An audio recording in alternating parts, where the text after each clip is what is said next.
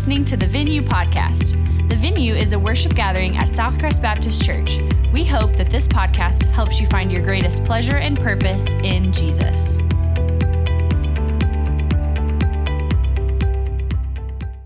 And if you have your Bible, go ahead and turn to 2 Timothy, as we're going to be again this morning. Uh, 2 Timothy, we're still going to be in chapter 1, kind of making our way towards chapter 2 today. But want to ask you, um, have you ever quit something before? Ever quit something before? Um, I, I, I, feel like I've not quit much in my life because, man, when you commit to something, you say you're going to do something, you should do it. But I'm sad to tell you that when I was in middle school, I quit middle school football. I, I, it was, I know, I know you're so shocked because you know my story, how I went to play middle linebacker for the Dallas Cowboys and stuff, and that's not true, okay?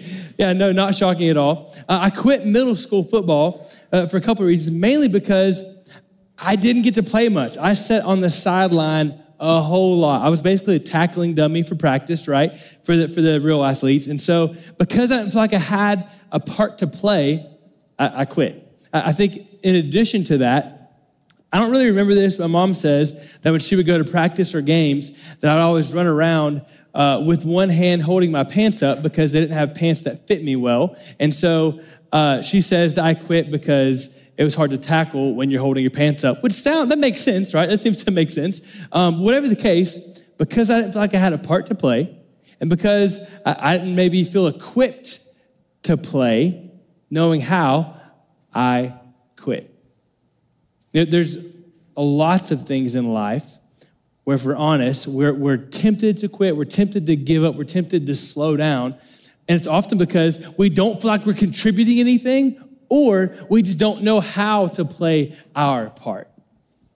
And I want to ask you, as a believer, are you slowing down in your walk with Christ? Are you, are you becoming stagnant? Or have you maybe even kind of quit and hung it up?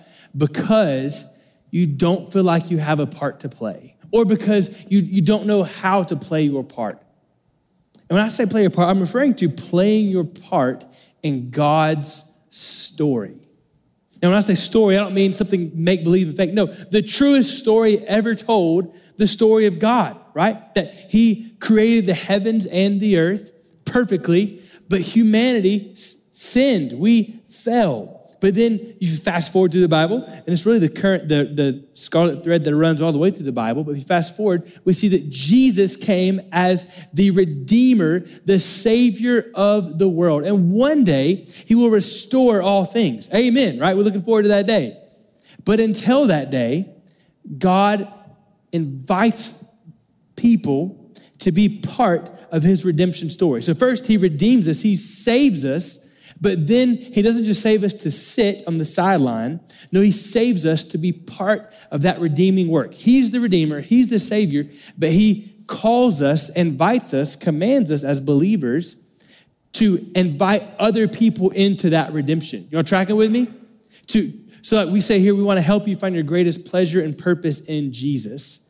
So to, to see Jesus is more satisfying than anything or anyone, and to live your life for him and part of that is not just that we help you, we want to help you help people find their greatest pleasure and purpose in Jesus. Because when you do that, you're playing your part in God's story of seeing people saved, of seeing people become disciples, of seeing people grow in their faith. Are y'all tracking with me there? The problem is if we, one, don't realize we have a part to play, and two, don't know how to play our part, we're, we're not going to do it. So, how do you play your part in God's story? You know, it'd be, it'd be um, tempting for us this morning if you're like, well, I know the context. I know that Paul was in prison and he was writing to Timothy. Timothy was a pastor, he was a church leader. Uh, so, yes, he, he was passing the torch on to Timothy, but this doesn't really apply to us. We're fools if we think that this text this morning doesn't apply to us. Yes, Paul was encouraging Timothy, a, a fellow church leader who was ordained but these truths are true for us today, whether you're serving as a leader in a church or not. See, we may have different positions, but the fundamentals are the same. I want, I want to read two quick passages. The first is from Ephesians chapter 4. I'll get out of the way so you can see. Ephesians chapter 4 says this And he himself gave some to be apostles some prophets, some evangelists, some pastors and teachers to equip the saints for the work of ministry, to build up the body of Christ. Key phrase there to equip the saints for the work of ministry. So it's not just people who work at churches or nonprofits who are in ministry. No, if you are a believer, you are in ministry. Like that's what you're called to. That's your part in God's story. I want to read also First Peter, excuse me, First Timothy chapter 4 as well. It says, command and teach these things. Don't let anyone despise your youth, but set an example for the believers in speech and conduct and love and faith and in purity. So in First Timothy, similar to Second Timothy, Paul's writing to Timothy to but more specifically in First Timothy, he's encouraging him on what it looks like to lead in the local church and how the church is supposed to function. And so here we see Paul telling Timothy, set an example for people to follow. Why do I share all that? As Paul writes to Timothy here in Second Timothy, again, he's giving us an example for us to follow. So this is not just for pastors and ministers and church directors. No, this is for every single believer? How do you play your part? How do you have an impact on the kingdom of God? 2 Timothy chapter 1 verse 13. Hold on to the pattern of sound teaching that you have heard from me in the faith and love that are in Christ Jesus. First point, he tells us this. You want to play your part in God's story, you got to do this. Stick to scripture. Cling to the word of God. Stick to scripture. He says, hold on to the pattern of sound teaching. I love that phrase there, sound teaching. In the Greek, this is the same phrase, the same word, we use this sound that the gospel writers used to speak of someone who had been healed by Jesus. So when they had performed a miracle and they were they were uh, flawed and not functioning as they were supposed to, they were maimed, whatever, diseased, whatever it may be, when he healed them, now they were sound. They, now they were whole. And Paul is using that word to describe really the word of God. So he says the sound teaching, he's talking about how he had unpacked the Old Testament scriptures in light of Jesus and the apostolic message, what we know as the New Testament writings. He says they are sound words, sound teaching. So they, they make us whole. They bring life. They make us, our souls healthy. What was lost is now found as we study the scriptures, and what was hurt and maimed is now healed as we study the scriptures. He says, stick to them, hold on to them. And he says it's a pattern of sound teaching. So, a pattern is an example set for you to follow. So, Paul's saying, I've set a pattern, two things of one, of he himself holding fast to the scriptures, but also, he's saying, Timothy, you are to follow my pattern in teaching the scriptures for others to follow. So it's a pattern, it's an example to follow. It says, it's sound teaching that you have heard from me in the faith and love that are in Christ Jesus. So he's saying, how do you hold on to the scriptures? What should that look like? It should be in the faith and love that are in Christ Jesus. So there's a faith as you as you hold on to God's word, as you stick to scripture. There's a faith required to believe God when His word doesn't make sense, to hold fast to what it says when it's not intuitive. It's the faith and love that are in Christ Jesus. So as I hold fast to the word and I, and I call others to hold fast to the word, I do it in a spirit, we are to do it in a spirit of love. Why would he say that?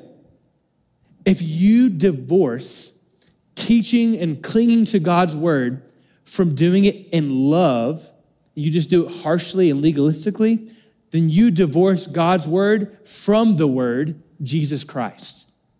You tracking with that? So Jesus taught in grace and truth. Everything he did is, is in love and in truth. So if you do it harshly and without love, you're not doing it like Jesus. So he says, as you stick to the scripture, Hold on to it in faith and in love. Follow this pattern of sound teaching. Stick to Scripture. Why is that so important for believers to stick to Scripture? Yo, this is the only thing we can hold on to in this world that's not shifting sand. Everything in this world is shifting or fading or always changing. This is the one thing that is unchanging God's word. It's the one thing we can cling to. Why would we not hold on to it? It says, Timothy, hang on to it. Stick to the scriptures. There's not another agenda. There's not another strategy. There's not something else that you can cling on to. Cling to the scriptures. I think he, it's important that he says the pattern of sound teaching because the reality is throughout church history, we see that humans are tempted to stray away from the pattern of Scripture. Tempted to say, you know what, well, maybe like we'll just change the meaning a little bit. Maybe like, you know, it's 2023, so maybe God's word means something different to our generation than it meant to the original generation. Or maybe we just could use a little less of God's word because, you know what, like we don't really, we can, we can hear from God on our own. We don't need the scriptures. Anytime you do that, we are going to make a mess of ourselves. Stick to the pattern of Scripture. Again, there's not another strategy, there's not another agenda. Stick to the Scripture. You want to play your part in God's story? You want to make a difference for the kingdom? The Bible is not optional. You want to grow in your faith and help others grow in their faith? Stick to the Scriptures. You guys ever been hiking before? Oh, yeah. Lots of hikers in here. I can see it. you go hiking, hopefully you find a hiking what? Trail to follow. Because the trail is the best way to get to the desired destination. There may uh, you may be tempted to think there are other ways, but often if you go off trail, it's going to take you longer to get where you wanted to go, and it's going to be messier. You're going to end up with stickers and all kinds of mess, or fall off a cliff. Who knows what, right? Or if you say, you know what? I don't need no stinking trail. I don't know why I said it that way, sorry. You say, I don't need a trail. And so you do away with the boundaries, the confines of the trail. When you do that, the trail loses all of its power and direction, right? Like the confines, the boundaries of the trail are what make it effective. God's word, the scriptures, are the path, the example, the pattern for us to follow. And when we don't stick to them, we make a mess of our lives, or, or it's harder for us to reach the desired destination of playing our part in God's story. So he says, stick to the scriptures. And if you if you're tempted to, well, maybe it doesn't mean that, or maybe like God's word is a little restricting, so let's just take away the restrictions, the constraints of God's word. When you do that, when you take away the constraints, you also, whether you want to or not, you also wait, sorry, you also take away the power of God's word. Take it as it is, stick to the scriptures. It's not optional. Stick to the scriptures. Read it, study it, memorize it, believe it, love it, live it.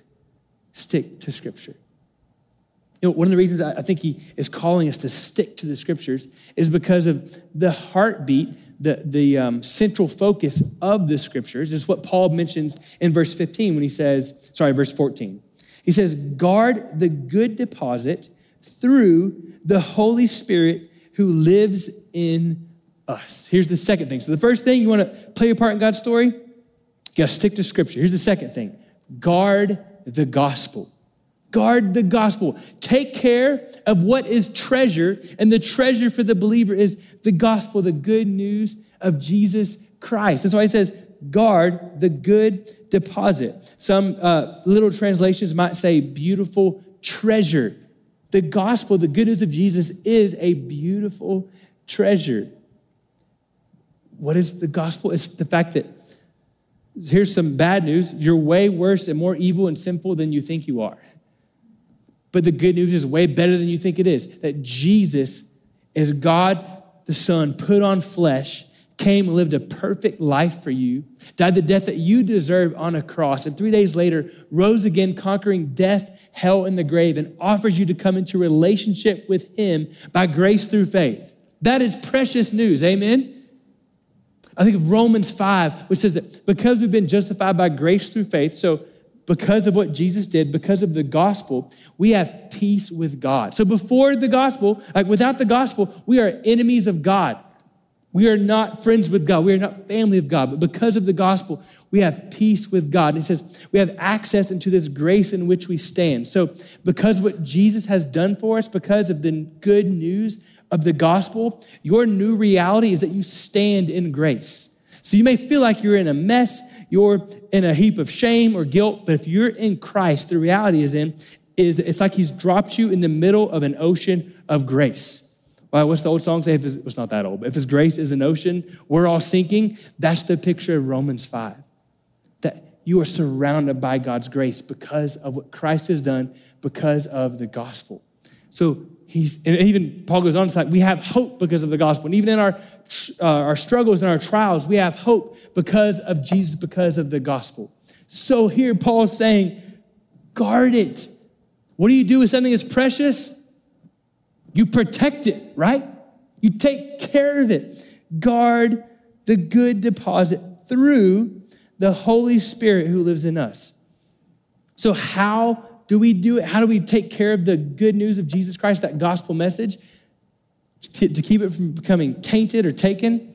We do it with the Holy Spirit's power. So, just like in verse 12, he said that the Holy Spirit, God keeps us. We've trusted our lives with Him and He keeps us, He holds on to us. In a similar way, we've been entrusted with the gospel, and the Holy Spirit helps us keep it. He helps us take care of it and guard it and protect it.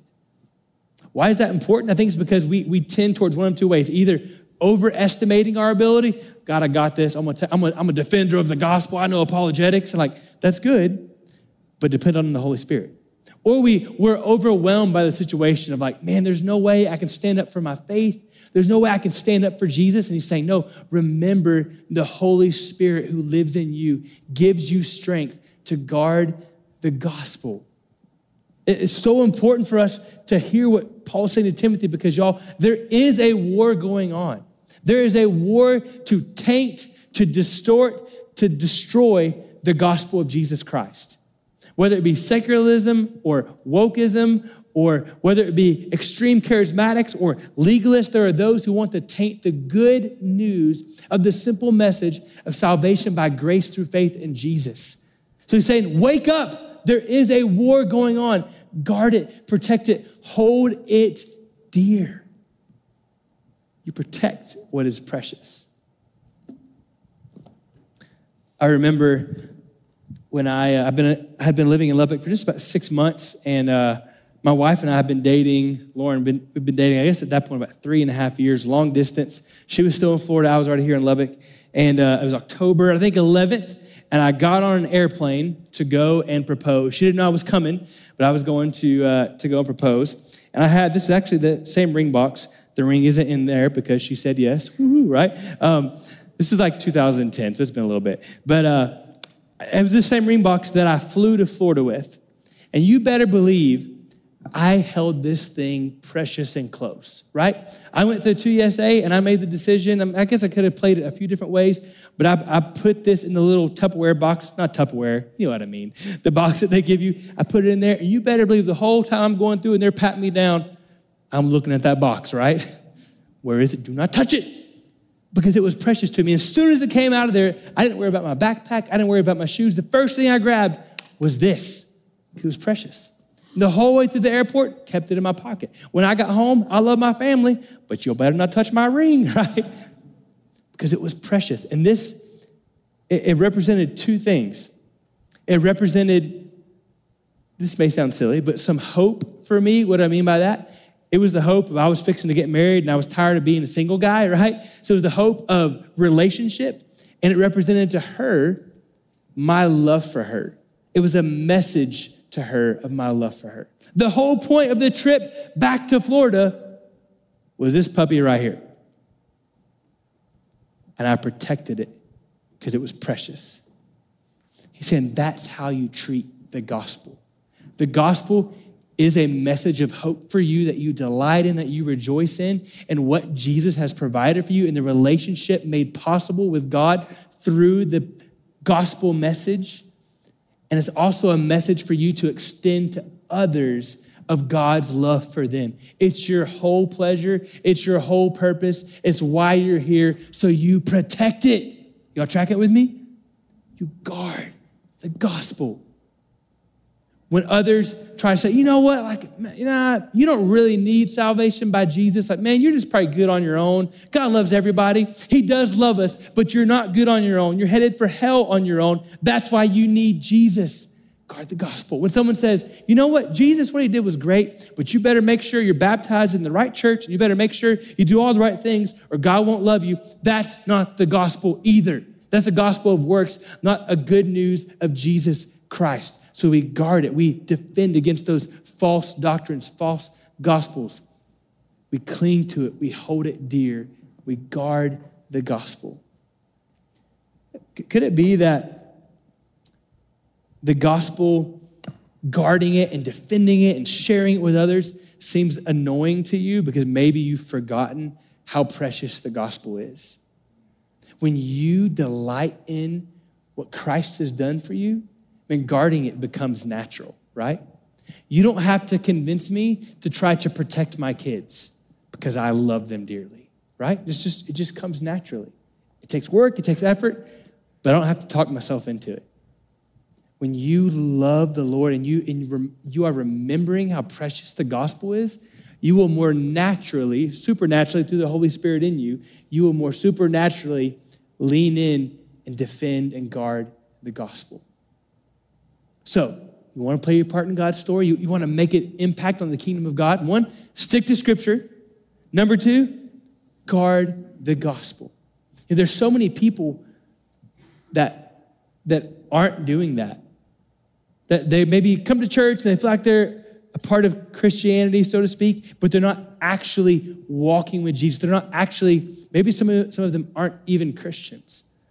What, I think that's why Paul goes on to describe what's happened in verse 15. He says, You know that all those in the province of Asia have deserted me, including Phygelus, your guess is as good as mine, and Hermogenes. May the Lord grant mercy to the household of Onesiphorus, because he often refreshed me and was not ashamed of my chains. On the contrary, when he was in Rome, he diligently searched for me and found me. May the Lord grant that he obtained mercy from him on that day. You know very well how much he ministered at Ephesus. So, again, I think what's going on here in the middle of, of encouraging Timothy to carry the torch, to play his part, he's saying, Look, there are lots of people who are falling away. And he says, um, All those in the province of Asia have deserted me. So he said, there's a whole slew of believers who, uh, whether I'm not sure they are believers or they are now, they're ashamed of me and my chains and the gospel. Like, so many people have fallen away or seem to be falling away. He, he gives Onesiphorus as an example of one person who's remaining faithful, who's, who's sticking to scripture, who's guarding the gospel, who's living out his faith. Man, look at that comparison. One versus, he says, everyone. There are going to be so many people who choose to not play their part in God's story, who choose to sit on the sidelines. And it's going to be hard to play your part. That's why he says in verse, excuse me, chapter 2, verse 1 You therefore, my son, be strong in the grace that is in Christ Jesus. Third point, you want to play your part? Be strong. Be strong. Again, Paul's giving, telling Timothy to be strong in the context of look how many have fallen away because look, regardless of what other people are doing, regardless of what other people are saying, you're gonna have to make up your mind. You're gonna have to choose to lean in and to be strong, to, to stay stout, to have some tenacity, to have some determination to follow Jesus because lots of people are gonna fall away. Those who follow Jesus are gonna be few and far between. Be intentional, choose to be strong. Again, you therefore, so you see what everybody else is doing. What are you going to do? You want to play your part? Quit worrying about other people and what they're doing or not doing. You decide, I'm going to follow Jesus. I'm going to be strong. It says, be strong. It makes me think of Philippians 4.13, you know, the verse that says that you can fly, you can lift weights, you can eat things that are gross, all because Jesus gives you strength. Oh, wait, that's not what that's, that's right. That's not what that means. No, that's not what it means at all. If you look at in context, again, context matters, staying on the, the path of Scripture, Paul in Philippians 4 was talking about man, having a lot and having a little makes think of Jenny on the block, right? Like, he used to have a little, sometimes he's had a lot. Some of you are too young for Jenny on the block. I apologize for that. Uh, but Paul's saying, I can face any situation and be who Christ calls me to be because of the strength he gives me. He's saying, I, can, I can play my part in God's story, no matter how difficult, no matter how uncomfortable, because of God's power in me. That, that's what Paul's referring to here when he says, be strong. It's, it's knowing you can live for Jesus, not because of you, but look what he says, but because of we can be strong in the grace that is in Christ Jesus. That be strong is a present passive imperative. Passive means you receive the action, right? If it was active, it would be like, you be strong, hit the gym, be strong. No, passive is someone else is strengthening you. Very little idea of is being strengthened in the grace that is in Christ Jesus. The trouble with being strengthened is it takes away the command idea that be strong. So it's the idea really is be strong as Christ, his grace is in you, making you strong. Be strong. I want to have somebody help me with this real quick. Mr. Knox, would you come up here real quick? Y'all give Knox a hand. Welcome him up here. What a guy. Knox is 11 years old, stout young man, and uh, I want to have him help me with my sermon real quick. Knox, do you think you could lay down on this bench and pick up that barbell? By the way, these aren't these aren't fake. Somebody asked me these these are these are these are real. Um, do you think you can lay it on that bench and put that over your head and bench press it several times? No. Are you sure? Do you want to try? No.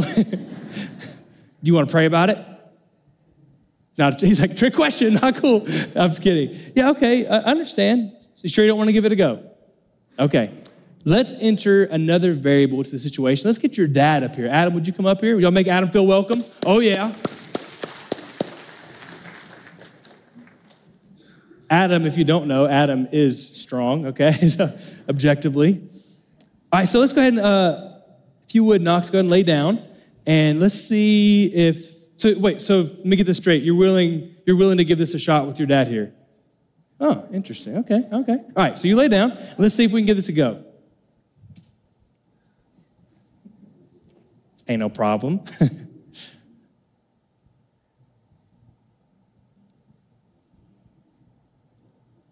Just get some reps in during the sermon. He's still going, y'all. Let's go for Knox and Adam. All right, before, before you run off, Knox, um, first of all, great job. Uh, did someone slip you some steroids when I wasn't watching just then? No, okay. Did you just suddenly get really strong and hyped up? No. What happened? your dad helped you. Let me ask you, you were, you were trying, right? You, you, you were putting some strength and energy in it, right? He, you weren't just laying there, but he was strong. Go give him a hand. They have set through both services, so if there was such a thing as brownie points, they deserve it today, right? Um, okay, it should be clear, but just in case we're not tracking, just for clarity's sake, in that picture, Knox is us believers, and his dad represents the Lord. The strength comes from the Lord. How many of us as believers, the Lord brings us to situations where it requires us to be strong, to get uncomfortable, to, to face our fears, to, to not be, to face our weakness. And we, we look at it and we don't even try. We're like, nah, Lord, I'm good. Oh, you want me to share my faith? That seems uncomfortable. I'm out. Oh, Lord, you want me to have joy even when I found out the doctors said that I have cancer? No, I'm good, Lord. I'm not going to do that. You want me to, to stand on God's word even when other believers are doubting it? Now, Lord, that seems uncomfortable. How many of us don't even touch the weight, so to speak, because we're, we're just weak and we forget that the Lord has our back? The Lord gives us strength.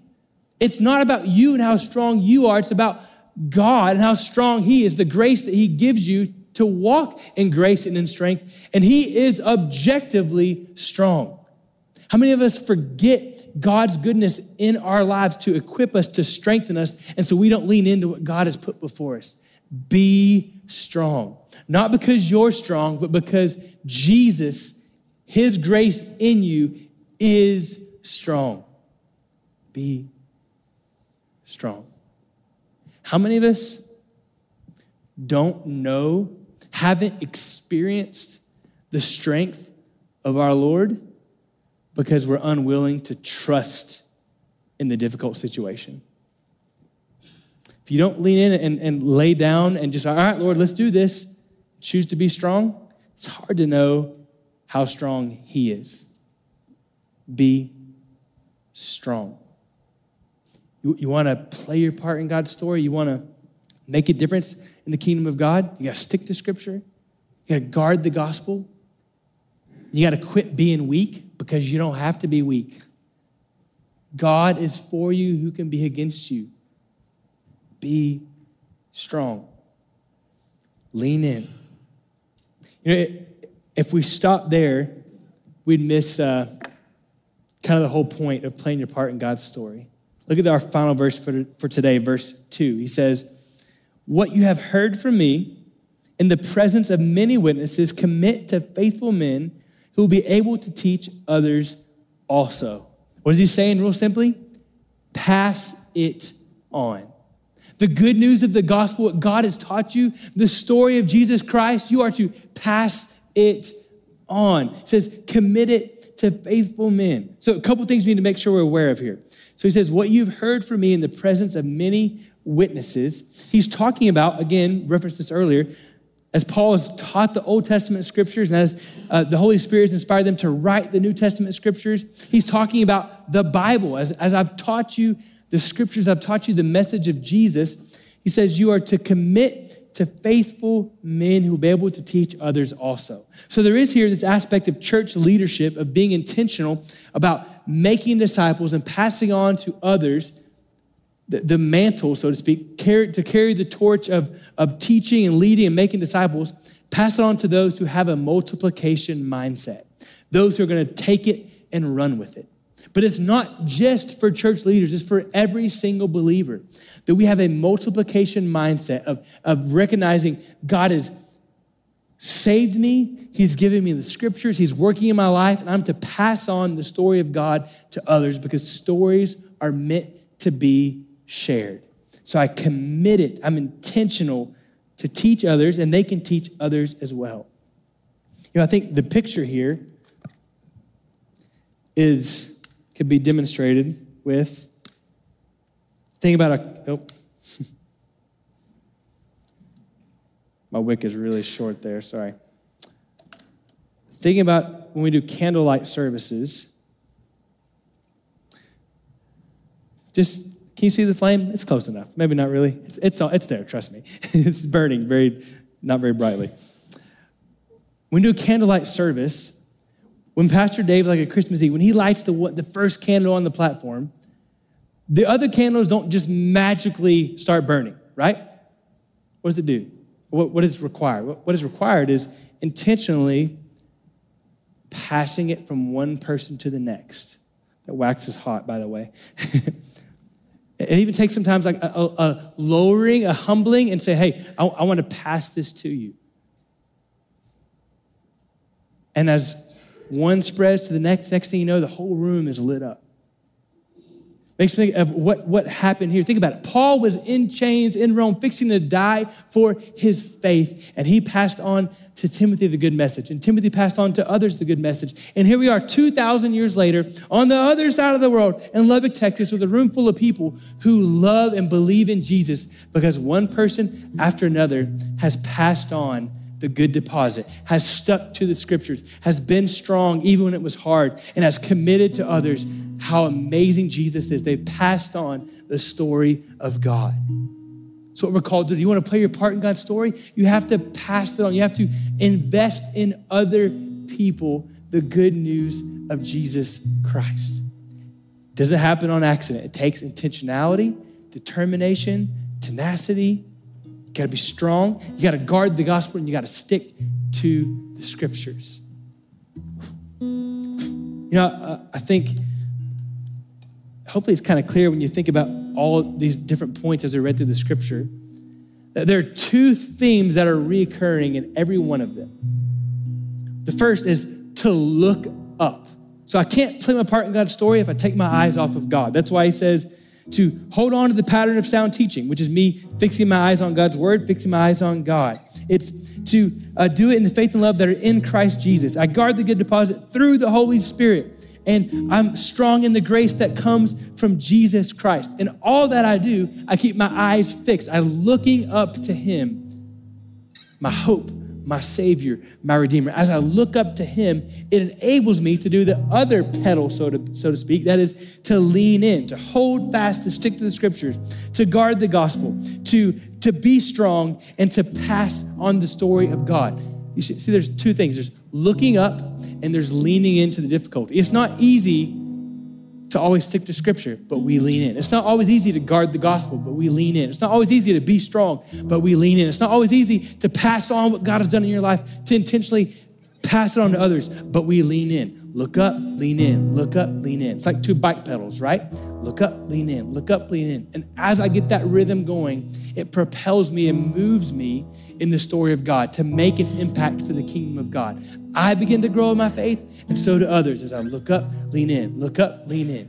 It's like pleasure and purpose, right? As I find my greatest pleasure in Jesus, I begin to want to find my more find my purpose in him. And as I live out my purpose in him, I again see him and am convinced that he's bigger, he's better than anything or anyone. So I find more pleasure in him, which makes me find more purpose in him. Pleasure and purpose, pleasure and purpose. And as I do that, I grow in my faith, bringing glory to Jesus Christ, playing my part in his story, making an impact for the kingdom of God, not for my sake, not for your sake, but for his sake.